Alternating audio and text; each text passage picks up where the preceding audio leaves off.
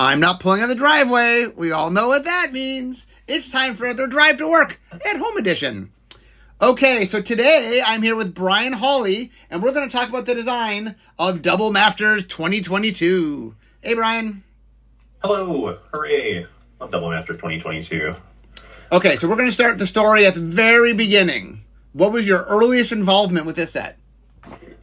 Um, so my earliest involvement with the set was, uh, I mean, after you know, uh, deciding we were going to do it and getting signed up um, by Brady, um, like, guess who's leading this one? It's you. Um, I was like, yay, hooray. Uh, my early involvement was a couple of meetings with me, Eric Lauer, and Yoni Skolnik. Um, who are both designers that have worked on a bunch of previous master sets, um, as have I. Um, kind of deciding like, all right, so we want to do another master set. Um, we want to do another double master set. That set was cool.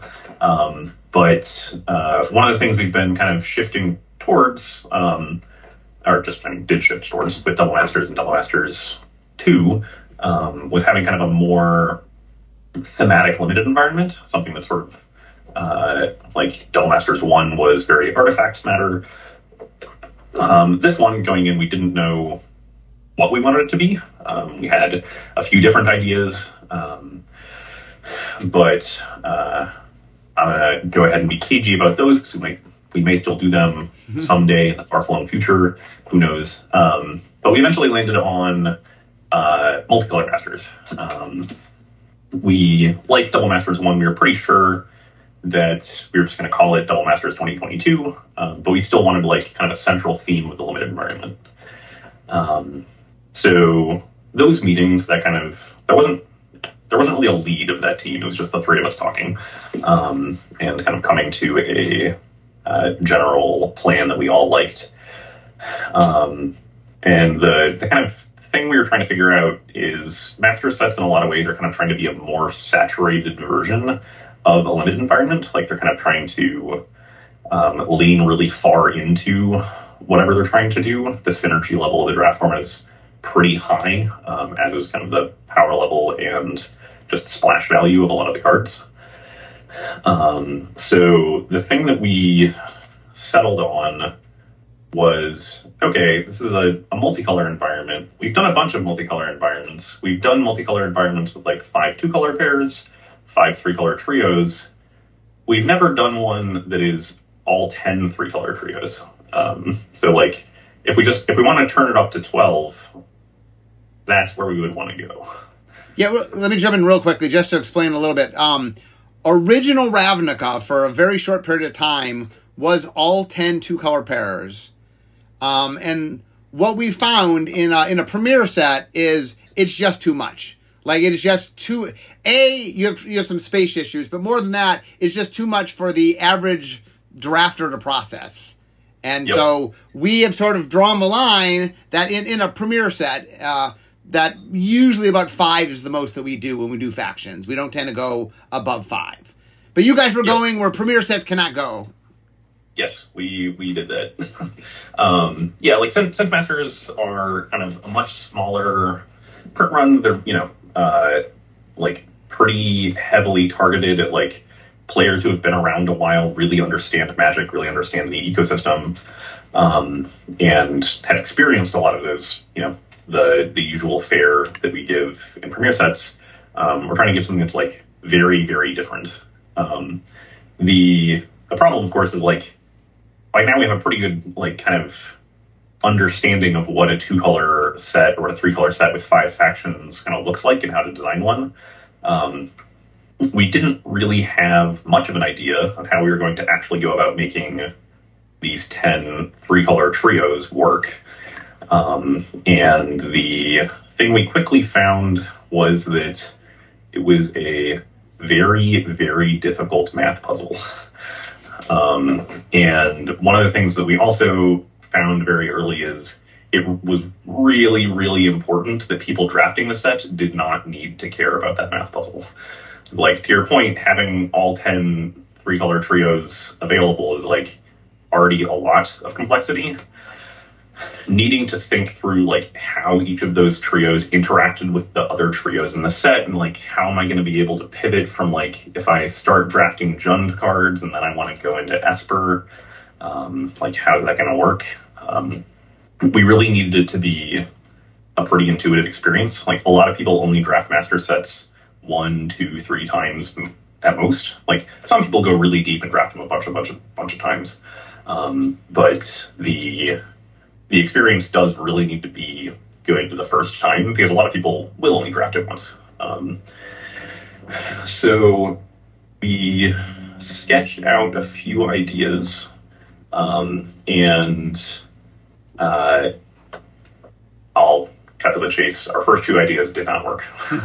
um, the the thing we were trying to do, uh, kind of using normal tools, um, like we were like, okay, so what if we just turn up the strength of the mana fixing in the format? Like, what if we just have all ten tri-lands, um, like the you know ETB tap lands that produce three colors of mana, all ten of them in common, and then we have other fixers as well. Um, the that was the closest of our kind of early experiments. We also tried things like two ETB tapped lands that are two colors per pack.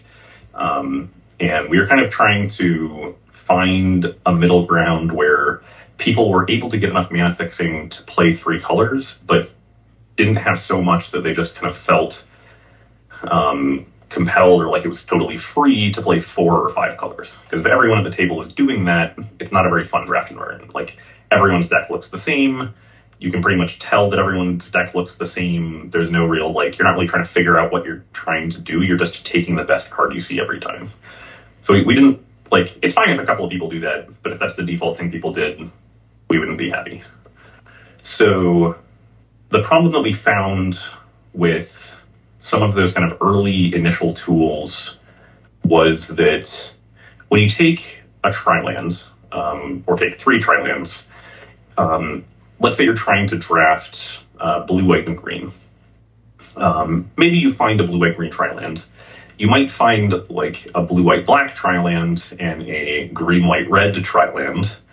And now you're like, okay, well, now I have a little bit of an in to be able to play these other colors too. Like, now I'm kind of more interested in splashing a red card or splashing a black card and kind of having those like extra free um, mana sources in your deck was kind of pushing people into that sort of four color and five color soup and was winding up making the draft a lot more complicated because you you like you couldn't like find a lane and kind of decide like okay I can mostly ignore cards that have red mana in them at this point in the draft.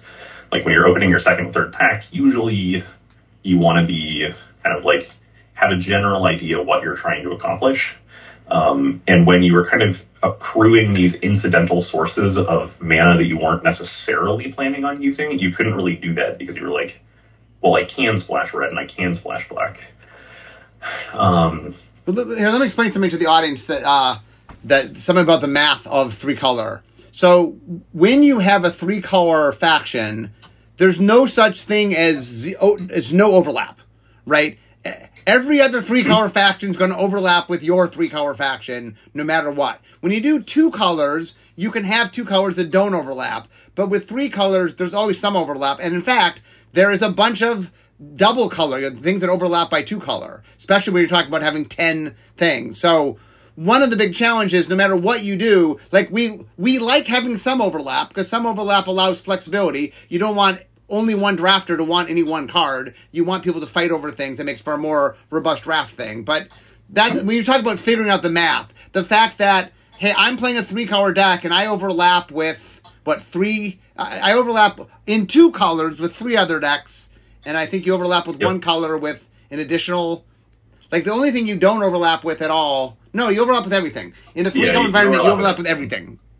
Yeah. The, there are two monocolor pairs that you cannot use, um, and only and depending on how willing you are to splash or whether it's hybrid, um, I mean, obviously there's the like two color pair that you're not using, but you can use uh, sixty percent, like six of the ten um, uh, other uh, of the two color pairs.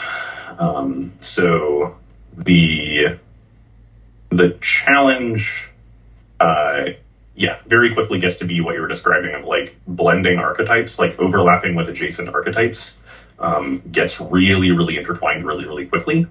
Um, and when we were like using kind of normal tools for dual lands, uh, what we were finding is like those overlaps became even more enmeshed, uh, which is where we enter Cryptic Spires. Um, in design, it was called Malleable Wilderness. That was just the name that I came up with while we were talking about it.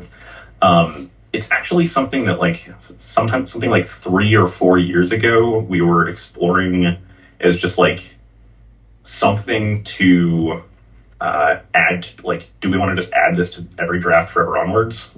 We very quickly found that we didn't really want to do that. Yeah, yeah. Wait, wait, okay, let's play this part. This is a cool story. Um, Aaron made a mini team. I mean, he, Aaron wasn't on it, but he made a mini team. I think Eric Lauer was on it. Chris Mooney was on it, and he said to them, can, "Oh, you and you were on okay." And, and the the goal was, can you improve draft? Is there anything we can do to improve draft? What can you do to improve draft? And right, one of the ideas the team floated was, what if all drafts came with what ended up being Cryptic Spires? That you, I, I think, I think everybody got two of them. Is that was that you guys ended up?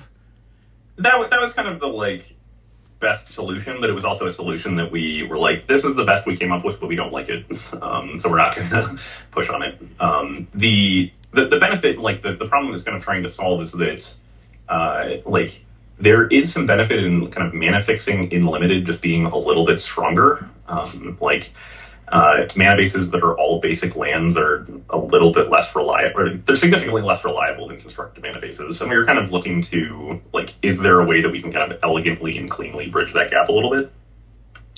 Um, the and two, wait, uh, just so they understand, you guys came to the conclusion that three color lands got you in trouble, but that two color lands did just a much better job of getting people to play three colors.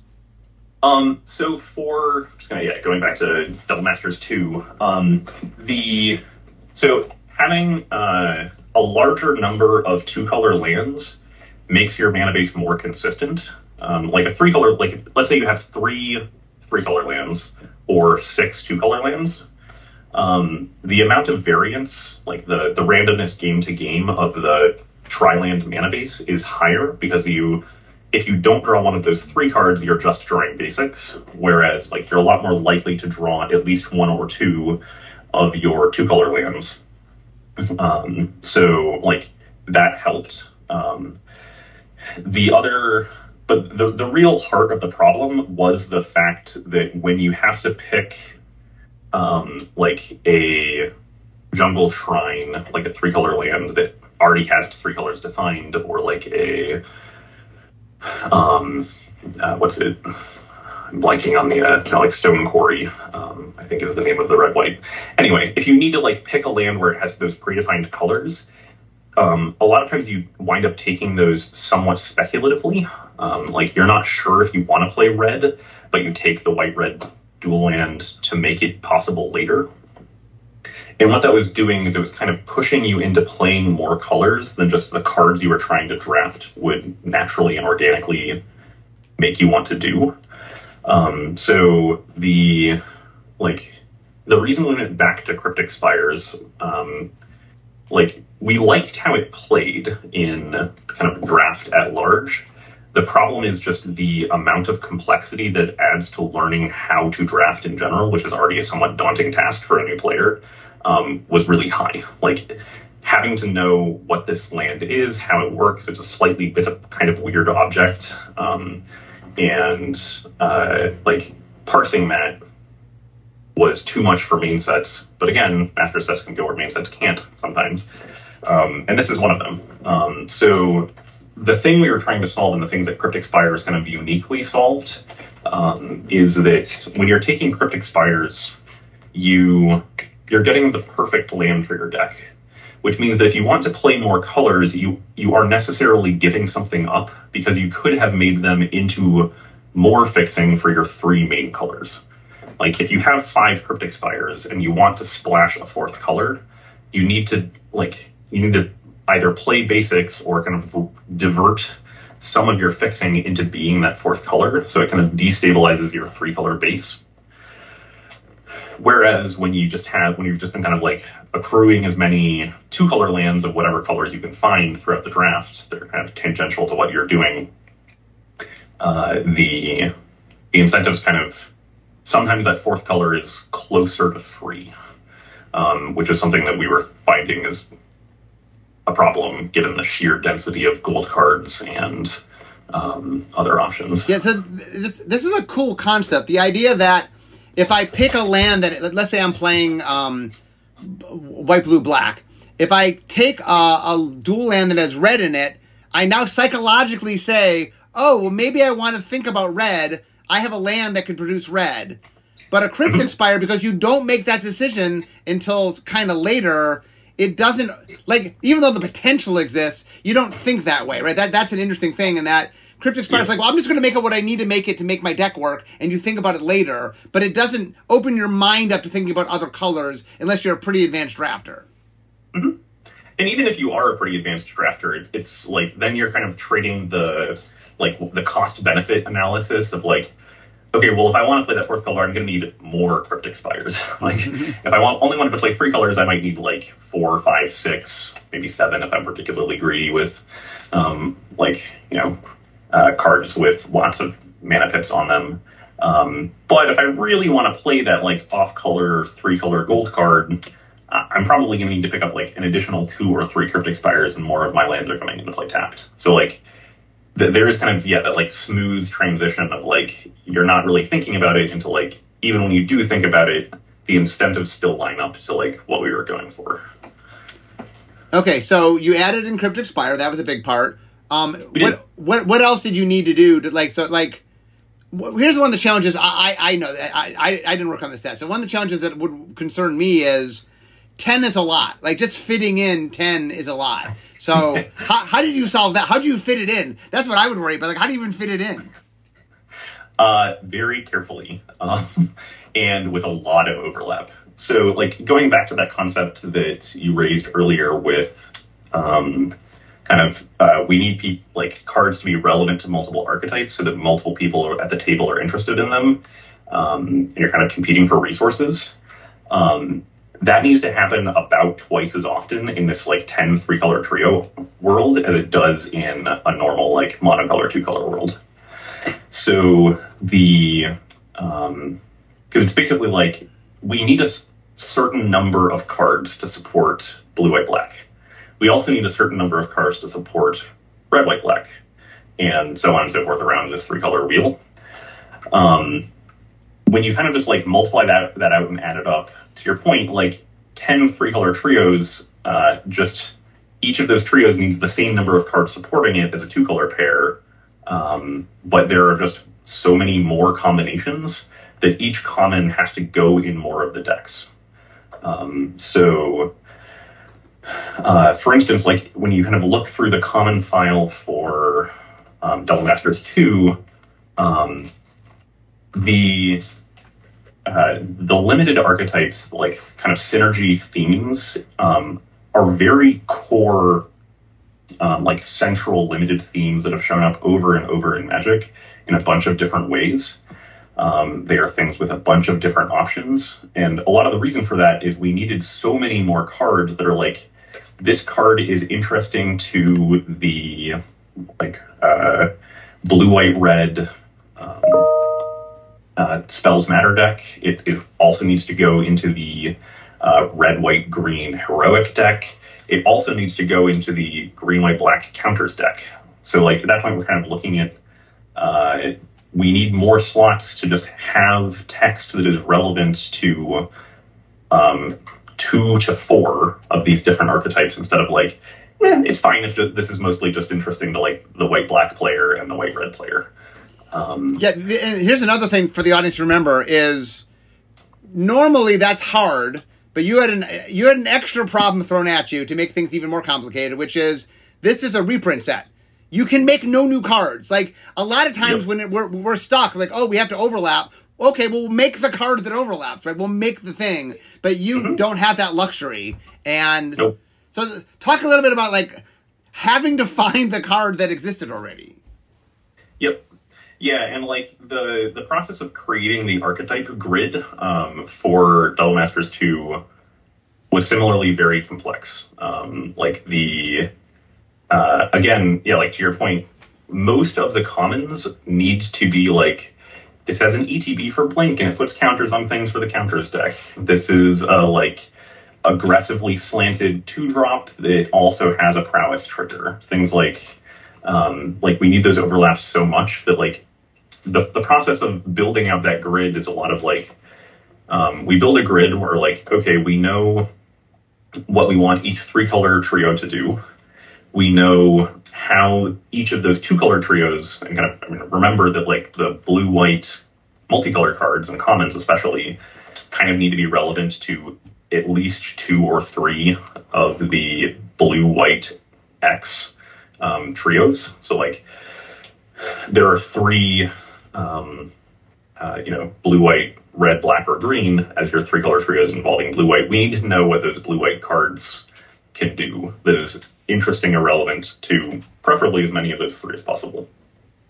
And then we also need to know what the monocolor cards do, and those need to also go in a bunch of different decks.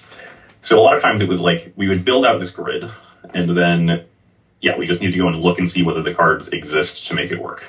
Um, and what we very quickly found is that like in a lot of master sets we can kind of use oddball, quirky draft archetypes that really only barely work. Like they have exactly enough cards to make it work in this master set, but if we were to do it again, we'd have to use basically all the same cards. It's a pretty like we can get we can get one set out of it and it's cool, but like if that combination of cards doesn't work, it doesn't work at all. We very quickly found that like those are total non-starters in this world. so like all of the core synergies of Double Masters 2, um, we needed a lot of flexibility because we needed a lot of cards that went into multiple of them. Um, and finding those crossover cards just meant that we had to use like very kind of core central to magic themes. Now, layered on top of that, so I mean, when we're talking about limited, it's much more common and uncommon, right? That that's usually yeah. definitionally. How how much did you even think about limited and doing the rares and mythic rares? Um, because it's a double master set, quite a lot. Um, like rares and mythics, uh, if you have ten rares and mythics in your pool and ten commons and uncommons in your pool, it's likely that you're playing most or all of the rares and uh, you know, some percentage of the commons and uncommons. So when we double the amount of rares in the packs, we're essentially also doubling the amount of rares in people's decks. So the like the amount of rares, and especially like given it has a larger than number, larger than normal number of rares in the set, um, right? Has I believe 120 rares.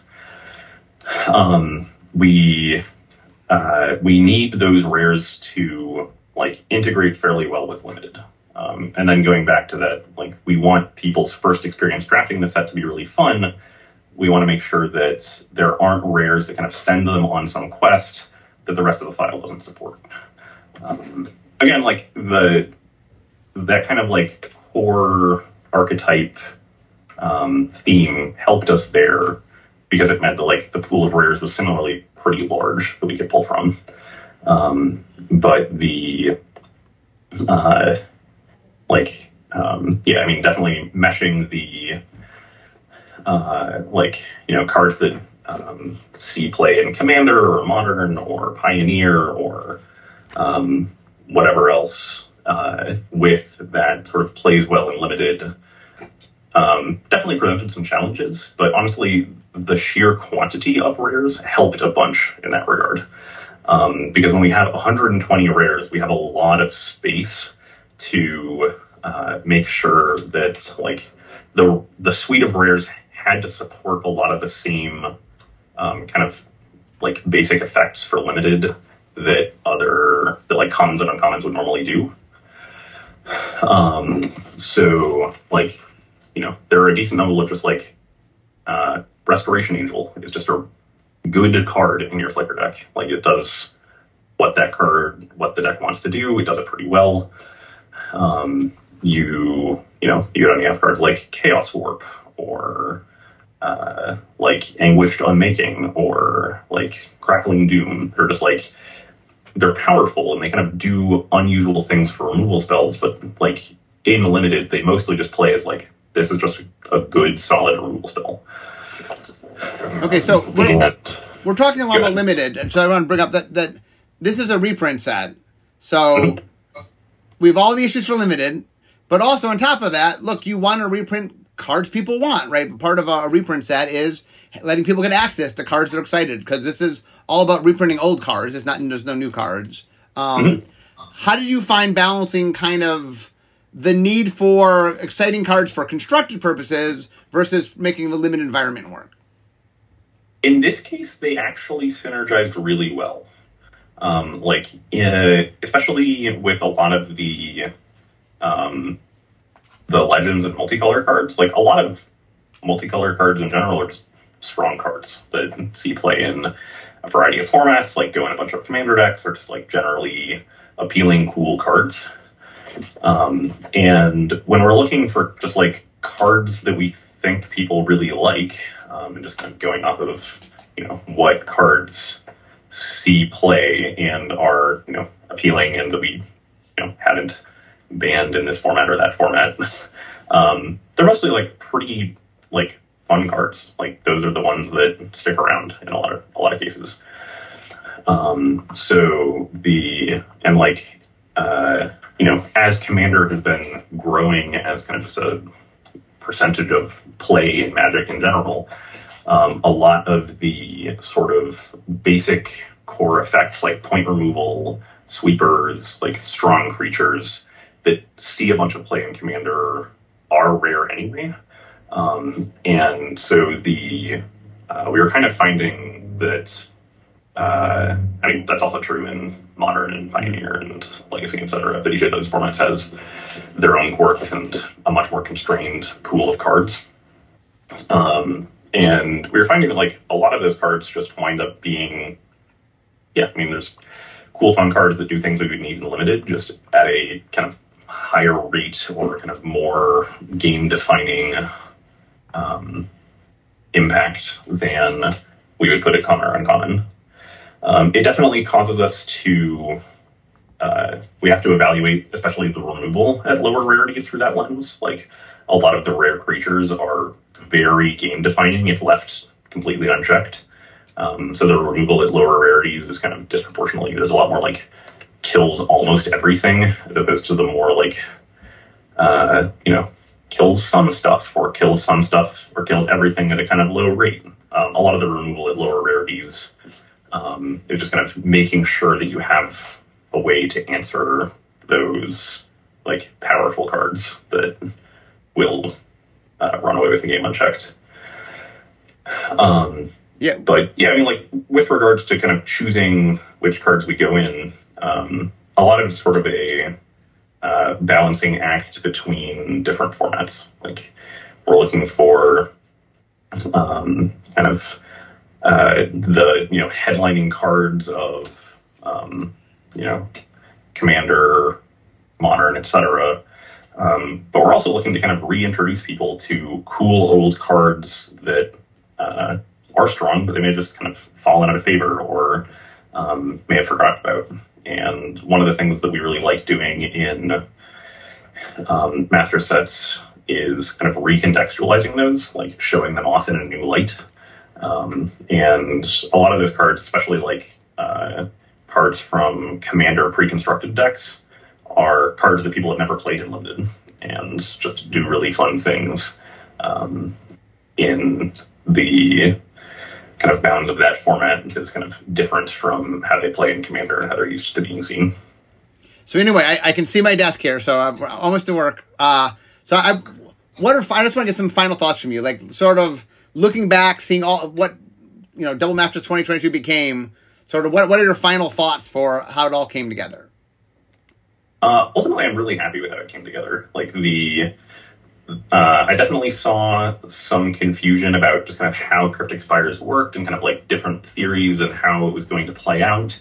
Um, but from what I've seen and what I've heard, that kind of that kind of goal that we aimed for of mostly you just kind of like take cards you like, settle into a like kind of three color path, um, and then the kind of the synergies kind of uh, if you're looking for them do come together for you, and then kind of Cryptic Spires kind of silently, um, you know, makes your mana work, um, and uh, you're able to cast your cards. Um, I, I haven't like one of the things that I was kind of, you know, a little nervous about is sort of like, is this format just going to be too hard to draft? Um, and from what I've seen, like, you know, it's the usual master set level difficult to draft. Like the synergies are fairly intensive. A lot of the cards are like pretty quirky. Um, but the, I, like, I think that the kind of the mission we set out to do of like make this mostly three color draft format where people can occasionally play two colors or four colors or whatever if they want to. Um, uh, but kind of just being able to do the thing that set is trying to tell you to do and have it just kind of work out for you, um, I think uh, has gone really well. And I've been really happy seeing how it, people are liking it. Okay, so my final question before we, we leave for today what is the most number of Cryptic Spires you've ever drafted? Um, I was never quite the all in cryptic spires, take every cryptic spires I see person. Well, what is the most um, anyone draft? Not just you. What's the most you've seen drafted? Um, I've seen about twelve, but I don't know. I think that they did play all twelve, but after the draft told me they wouldn't have done it again. okay. Well, so thank thank you, Brian. Thanks for joining with us. Uh, it's a lot of fun hearing yeah. about Double Masters 2022. Um, so thank you so much for being here. Yeah, thanks for having me. And everybody else, I am at my desk. Means we all know what that means means to the end of my drive to work. So instead of talking magic, it's time for me to be making magic. So thank you guys for joining me. Brian, thanks you for being here. Uh, and I'll see all of you next time. Bye bye.